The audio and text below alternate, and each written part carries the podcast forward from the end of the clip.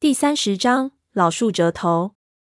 胖子和闷油瓶应该就在这个地方遭遇了什么事，因为某个我还不知道的理由，他们解开了连着水面的绳子，然后就在这几十米深的湖底消失了。没有水费，他们在水下只能坚持一分钟。这一分钟，他们能走到哪里去呢？我不愿意相信什么被水鬼吞噬的诡异说法。按照现实推断。他们在水下最多只能行进二三十米，也就是说，除非当时水下有一艘潜水艇在接他们，否则他们什么都干不了，也没有任何地方可以去。他们应该就在这附近，但是四周什么都没有，寂静的湖底坦坦荡荡。其中最奇怪的部分是脱掉那只潜水头盔和解开绳子这两点细节。一方面，这只头盔穿戴起来十分的麻烦，它的拉链在背后，而且非常长。即使给你从容的时间，要脱掉它，可能也得十秒到二十秒，加上解开绳子，最快也得加上五秒。这二十五秒还是闷油瓶的时间。如果是胖子，他的那种体格和心理素质，恐怕需要更长时间。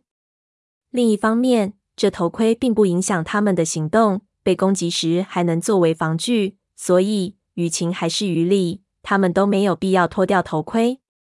到底是发生了什么事，使得他们升起脱掉头盔这个念头呢？从闷油瓶也同样脱掉了头盔来看，这件事肯定不是突发奇想。他的性格非常靠谱，所以脱掉头盔应该是一个非常必要的举动。我觉得肯定不会多危险。他们从容脱掉头盔，必然他们遭遇的是不是急迫的瞬息万变的？比如被动物攻击，或者遇到了怪事之类，反而应该是一件让他们能从容思考，并且做出可以脱掉头盔，不会有危险，或者可以脱掉头盔，危险在控制范围内这样判断的事情。那么，能肯定的一点，这件事一定发生在附近。一步一步的分析让我逐渐沉静了下来，看了看石坡下方幽深的水下古寨。忽然感觉到有一股妖异的寒冷从那片废墟中透了出来。他们会不会是在这湖底古寨的里面？但是从这里到达古寨，在一分钟内是不可能办到的。他们疯了才会脱掉头盔游到那里去，那等于自杀。我尝试还原当时的景象，看看四周有没有什么地方是必须解开绳子才能过去的，又或者是必须拿掉头盔才能通过的。四周都是干净的石滩，我缓缓游动，发现这里的情况非常的简单，在强力探灯和潜水镜的视野下一目了然。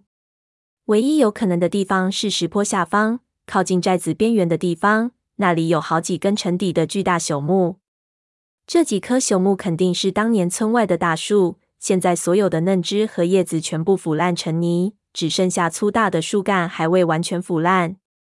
无数从他身上掉落的枝桠堆积在周围，形成了一大片枯萎灌木丛般的树枝堆。大量的树枝纵横交错，并被水中的石灰质覆盖得犹如岩石一般。如果胖子在其中发现了什么东西，他可能会解开绳子才进去，因为绳子很容易缠在这些枝桠里，而笨拙的头盔也会让他无法把头部靠进去查看。想着，我忽然有了一阵寒意。脑子里忽然有了一个很恐怖的念头。当时，也许胖子在这堆枝桠中发现了什么，他解开头盔和绳子去看，结果困在其中。然后闷油瓶为了救胖子，也脱掉了头盔，结果也困在了里面。两人于是都溺毙了，所以才会出现不见尸体的诡异结果。如果真是这样，那我将面临极其恐怖的景象。我会在树枝堆里看到他们两个在水下泡了两个星期的遗体。他们的尸体之所以没有浮上水面，可能是被困在这些鬼爪一样的枝桠中了。我不敢过去了，但随即我逼自己划动脚蹼，因为现在已经无法逃避。保持距离，我漂浮到那些朽木上，探灯往下照去，看到下面有一个篮球场大小的区域里，全是白花花的树枝，如同铁丝网般纠结成一片。光线透过那些树枝照下去，下面一层又一层。要是卡在这里面，就是大罗神仙也逃不出来。而在这些树枝纠结中，确实有一些很大的缺口，似乎是有人强行掰开这些树枝造成的。在其中并没有看到胖子和闷油瓶的尸体。我找了一圈，发现确实没有，才略松一口气，咬着钢牙逼自己沉下去，靠近树枝的表面。贴近这些树枝，我屏息一看，立即发现这片树枝肯定困不死人，很多的树枝都被掰断了。我从断口处看到，这些树枝其实内部已经腐烂的犹如泥粪，用手一碰就断成好几截。它们能保持树枝的形状，只因为外面有层薄薄的石灰质在支撑，好比一根根非常薄的石灰管。那东西吃不了力，即使被困住了，稍微挣扎一下就全碎成小的石灰片了。在这些个缺口中，确实有无数的石灰片和断掉的石灰树枝。凌乱的堆在四周，也许是胖子在这里搜索过那些骸骨造成的痕迹。我把探灯凑近往下照了照，却不见什么异常。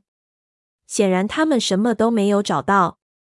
我不由得苦笑，如果不是这个原因，我真的想不出这里到底发生了什么。为什么在湖底忽然就消失了？难道真如阿贵说的，这里有什么虎鬼作祟不成？那一刹那，我甚至有了一个想法。我想把自己的潜水服也脱掉，看看到底会发生什么。好歹才忍住没有做出这种荒唐事。这几根朽木的下方就是古寨。我位于俯视的视角，看到的全是瓦顶，而看不到内部。探灯打到最大也没用，那一点灯晕透去，反而让古寨显得更加安静幽深。我收敛心神，准备继续去四处搜索。探灯就晃动了一下，就在转开头部那一瞬间。我忽然感觉到古寨之中好像起了变化，便又将头转了回去。在古寨深处的某处，不知何时出现了一点诡异的绿光，似乎是一盏晦暗的孤灯被人点亮。深水下，青色冰凉的光晕似乎是从幽冥中亮起的灵火，朦朦胧胧。我的大脑顿时一片空白，中了梦魇一般，心跳加速，压得我胸口无法呼吸。我操，这是怎么回事？这是什么光？难道这古寨中有人？难道闷油瓶和胖子在这座古寨里？他们不仅还活着，而且还在活动。可这是在几十米深的湖底，淹没了近千年的古寨，他们没有氧气，怎么可能在水下活这么长时间？就算是手电两个星期，也早就耗尽电池了。